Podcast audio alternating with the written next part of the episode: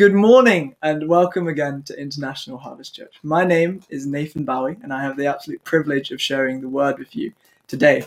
The title of my preach is Even Better, looking at how the Christmas story wasn't how people expected it to be, but it happened in God's way and it was even better than anyone could have expected because it was done God's way, even if people didn't recognize it. But first, I've got some parts of the Bible to read. We'll be jumping around a bit, so look at the screen for the Bible references. So we're going to start with Luke. The angel said to Mary, You will conceive and give birth to a son. You are to call him Jesus. He will be great, and he will be called Son of the Most High. The Lord God will give him the throne of his father David. And then over to Matthew. But after he had considered this, the angel of the Lord appeared to him in a dream and said, Joseph, son of David, do not be afraid to take Mary as your wife, because what is conceived in her is from the Holy Spirit. She will give birth to a son, and you are to give him the name Jesus, because he will save his people from their sins. And then back to Luke. And she gave birth to her firstborn, a son. She wrapped him in clothes and placed him in a manger, because there was no guest room available. Let's pray. Lord, open our ears and our hearts today for the truth of your word. We want to thank you that what you have for us is even better than we can possibly expect. So we want to pray that going from 2020 into 21, that you'd open our hearts. So, once a time ago, long ago, and um, now in modern day Turkey, there lived three sisters. The year had been very hard for them, as they'd lost their mother, their father was laid off from his work, and their clothes were thinning and their shoes were worn through. Things looked very bleak for them. One Christmas Eve, these three sisters stood watching a wedding procession leaving a church. They marveled at the celebration tried not to be jealous from all the happy and full faces, but also from the warm clothes the people were wearing. But they said to each other, at least they would have a Christmas meal with their father like they did every year to look forward to. They returned to the simple, unfurnished room that they called their home to find their father weeping on the floor. He told his three daughters that he could find no work anywhere and they had no food to celebrate Christmas with. Each of the sisters were bitterly disappointed, but they tried not to show it for their father's sake. Each of the sisters took off their shoes before going to bed and placed them in front of the fire. At least they could spend Christmas morning with warm feet. They each went quietly to sleep with hungry bellies. To their surprise, they woke up the next day to find three purses full of bursting gold coins in their shoes. They couldn't help but shout for joy because they were so happy. This was even better than the Christmas they had expected to have with their father. You see, the person conducting the marriage ceremony that the sisters were looking at was a man named Nicholas. He had seen the three sisters watching the wedding party and he followed them to their home. His heart broke for the situation they were in. So he returned home, took three purses of gold, and then in the middle of the night place them in the sister's shoes. I think a lot of the time we can have expectations in life. They don't even have to be big. For the three sisters, they expected a simple meal with their father. But God's best is always even bigger than any of our expectations. The Christmas story is one big example of God's best being even better than any of our expectations, um, even with individuals and peoples. We just need to accept God's what God's best looks like in our lives the three points from the Christmas story that relate to having that view of God's even better for our lives um, that I have to share for you today is promises, people, and purposes. So, promises, God's promises for us, people, our relationships, and the way that God speaks into them, and purposes, how God outworks his purposes, and how they might look very differently to the way we expect them. But throughout the time that I'm speaking, hold on to this that God isn't limited by the expectations we have for Him or for anything else in our lives. What God has is even better than anything we could possibly imagine. It's our job to get on board with what God has because it is so much better than what we have. So, first point promises. Mary would have had her very own idea and beliefs of how the Messiah would have come into the world.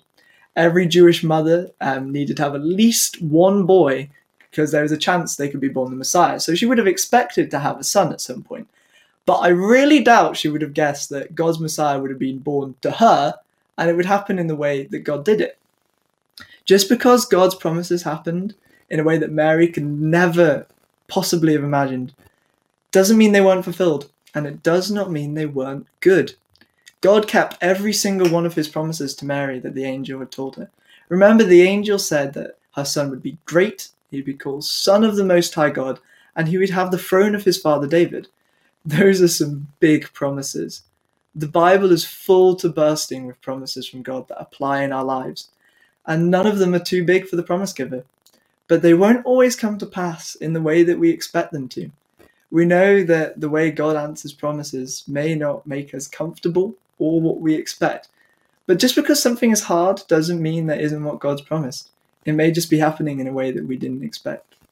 2020 may have been a year of crying out to God about his promises, but God's promises don't go into lockdown when we do, and neither does the way he fulfills them.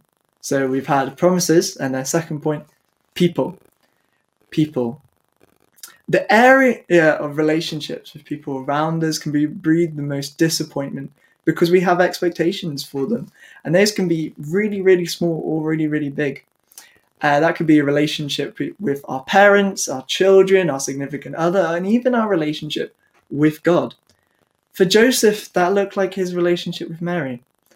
Do you think what happened in the Christmas story was what Joseph expected?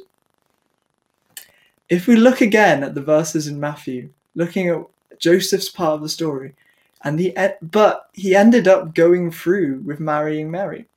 What changed? God spoke. When God speaks into a situation, things change, even if they're not ideal or just plain bad. When God speaks, they change. For Joseph, God spoke and it changed everything. And he declared over that season, through naming the baby, God saves, just the way that he saved his relationship. But do you know God still speaks? He has such a heart for redemption and reconciliation. I personally do not know the situation you find yourself in at the end of 2020. I know it's been very hard for people over lockdown with their relationships, with those closest to them, and even with their relationship with God. But God is still speaking. I don't know what He'll do, but I can guarantee if you ask Him to speak into your situation, He will do it, and it won't be like anything you could possibly expect. So we've had promises, people, and now we're on the third point purposes. Our expectation on God's answers to his promises, to our offerings, to our prayers, often impacts the way we consider if they're answered or not. What did the Israelites want in a Messiah? And what did they end up getting? When you have a problem, you need the right tool to fix the problem. If the problem and the tool don't line up, you can't solve anything. For example, I tried to open a jar once with a can opener, and it just didn't work. What we perceive as the problem affects what we think the, uh, is the tool needed to solve the problem. The Israelites saw the biggest problem as the Roman Empire and the tool they thought they needed as a great leader, and God gave them a baby. You see, God didn't see Rome as the biggest problem. He actually ended up using the Romans and their systems and their um, institutions to spread the gospel. He saw sin as the problem Israel saw Rome as the problem and a military leader as the tool for solution. God saw sin as the problem and a baby as the solution. That baby would grow up not with a military strategy, but with a ministry, one of kindness, goodness, love, and repentance. Repentance. I cannot imagine anyone in Israel living under the occupying Roman force could even think about repentance in the face of all their problems. I don't think it was on their mind at all. But God's heart always remains the same that his people and his creation would be close to him and his heart. And his solution is his son, who bled, died, and rose again so we could be free from the real problem that is sin. In 2020, we can look back at the circumstances around us and see all the problems and wonder where God's answers are. God answers remains the same 2000 years ago, now, and it will be tomorrow. His Son. God's timing is always perfect, and his purposes and answers may not be what we expect, but it's worth shifting our expectations to line up with whatever God's doing, because it will be even better than we could possibly imagine. So, the Christmas story wasn't what anyone expected, but it turned out even better than expectations. So, can I encourage you to ask yourself can I believe that what God wants for me is even better than any of my own expectations? Can I look back on 2020 and see where that God has been faithful and leave behind any of the disappointments that we have in the year at the cross? Can I look ahead to 2021 and believe in God's even better for my life? If any of this has impacted you, please get in contact with the church. We'd love to talk to you because God's solution still remains the same. It's Jesus. So please email us at hello at iharvest.org.uk.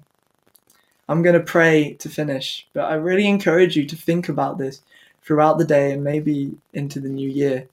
What is my expectations on God?